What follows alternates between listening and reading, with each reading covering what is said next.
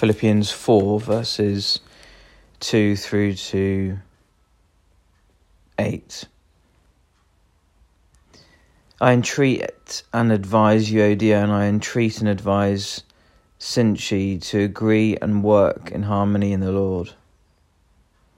And I exhort you too, my genuine yoke fellow, help these two women to keep on cooperating, for they have toiled along with me in the spreading of the good news of the gospel, as have Clement and the rest of my fellow workers whose names are in the book of life. Rejoice in the Lord always. Delight, gladden yourselves in him. Again I say, rejoice. Let all men know and perceive and recognize your unselfishness, your considerateness, your forbearing, gentle spirit. The Lord is near. He is coming soon. Do not fret or have any anxiety about anything but in every circumstance and in everything, by prayer and petition, definite requests, with thanksgiving, continue to make your wants known to God.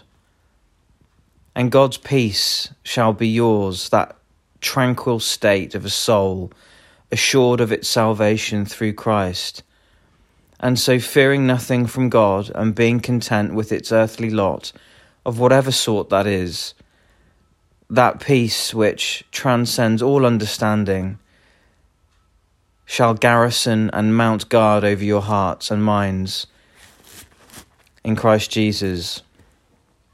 For the rest, brethren, whatever is true, whatever is worthy of reverence, and is honourable and seemly, whatever is just, whatever is pure, whatever is lovely and lovable, whatever is kind and winsome and gracious, if there is any virtue and excellence, if there is anything worthy of praise, think on and weigh and take account of these things.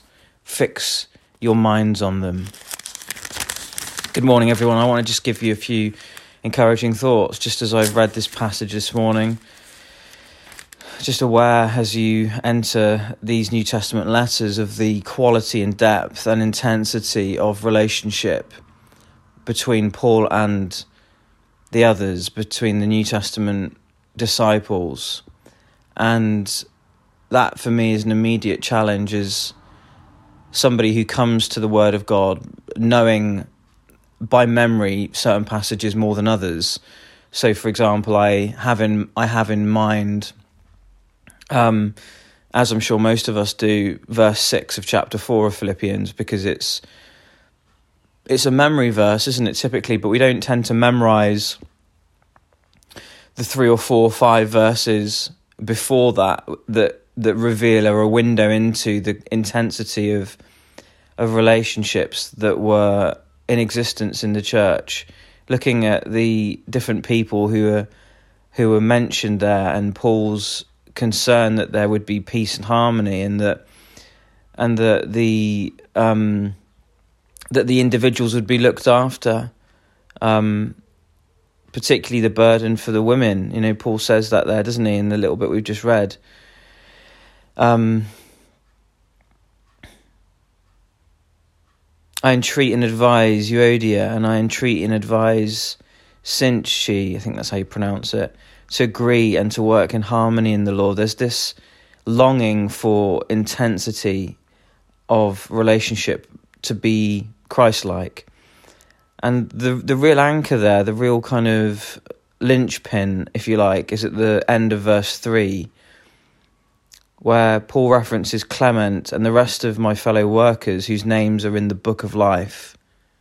It's hard to read that and not think of the Lamb the Lamb who was slain and yet he stands again in Revelation. So I, I think that's something for us to think about in terms of what what do New Testament spirit filled relationships between brothers and sisters look like as the world continues to convulse, as the world continues to be disrupted, as the church continues to be sifted I don't think those types of relationship just happen automatically, and I think I think we can be very careless about um, a phrase that Brennan Manning uses, which is easy familiarity. He uses that phrase with respect of our relationship with God as we come to Him as a child, just as a child.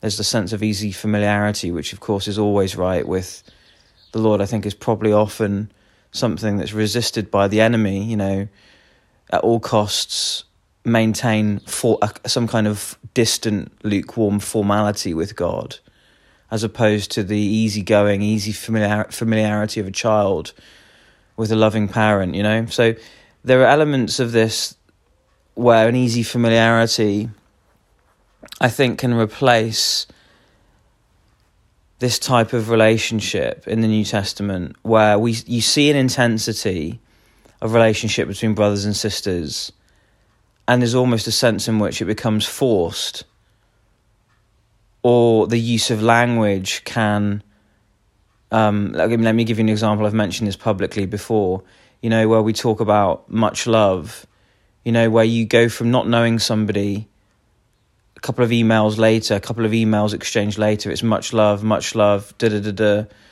And as though there's some kind of relationship that's been built, and that's not the case. And I think we, I think we can, I think we can fall short of the type of relationships here that we see at the beginning of Philippians, where you know, where we replace the genuine work of the Spirit ultimately this reality of of the kind of relationships that he mentions people by name and it's a work of the spirit. It's not a work of emails. It's not a work of um, digital media. It's a work of the spirit. And i think if you're in a context today as we are where we're we're isolated from physical contact with people we occasionally have meetings online with people, and sometimes they can be really life giving and edifying. Other times they're just draining. You know, you have. I think it's worth thinking: how do these relationships? What are these relationships look like? How did they get to the state that they got to, where there was this type of intensity? That's just the first thing. Just a couple of shorter things in passing. Um, the, the verse that we all know well, and some of us may need to be reminded of again: do not fret. Verse six, or have any anxiety about anything anything. There's no there's no exception there, is there? But in every circumstance, by prayer, it says here by prayer and petition. In the ESV, it's by prayer and supplication. But in the amplified version I'm reading here, by prayer and petition, in other words, definite requests, definite requests, specific, forensic things that perhaps only you and God know, maybe even your spouse isn't aware of. Make them known to God with thanksgiving, with worship get away from the crowd, go and sing a song somewhere, get on an instrument if you play, if you're musical, sing to him, make a definite, you know, there's an exchange there. You speak to him, and he listens, and it becomes a marked moment in eternity. And God's peace shall be yours, a tranquil state of soul assured of its salvation through Christ. Look what it says. Um, for the Lord is near what it renders that in the Amplified is He's coming soon in the verse before, verse 5. Let all men know and perceive and recognize your unselfishness, your considerateness, your forbearing spirit, or in the ESV, your gentleness. The Lord is near, He is coming soon. And then in, finally in verse 8, where it asks us to fix our minds not away from anxious things, but rather positively to all of the things that Jesus himself fixed his mind on through his own sojourn. Verse 8 For the rest, brethren, whatever is true, whatever is worthy of reverence, and honourable and seemly, whatever is just, whatever is pure, whatever is lovely and lovable.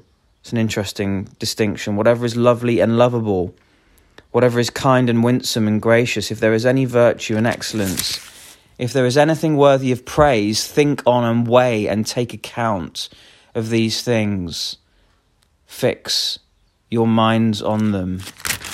I think, particularly as I read that this morning, the purity issue jumps out, perhaps because I'm reading on holiness at the minute, but whatever is just, whatever is pure, whatever is pure, think on and weigh and take account of these things. Ah, Lord, we pray now that you would cultivate within our orbits, each of us, wherever we are, the kind of relationships that are genuinely born of your Spirit.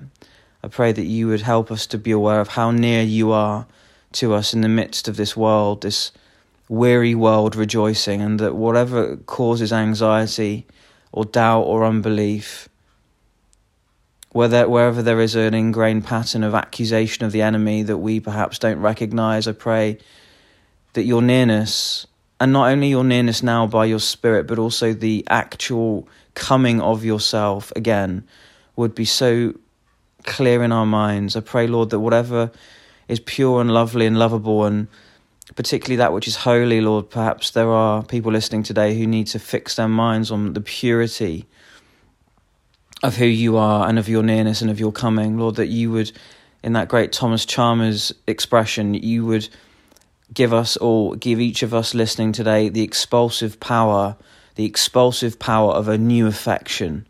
Lord, I pray that in a sense today you would be new to each of us, that you would give us each a new affection. I pray in the precious name of Jesus to encourage your people today. Strengthen each of us by your Spirit. In the holy, precious name of Jesus, we pray, Come, Lord. With this weary world rejoicing, would you come, Lord, soon, in the precious, matchless name of Jesus? Amen.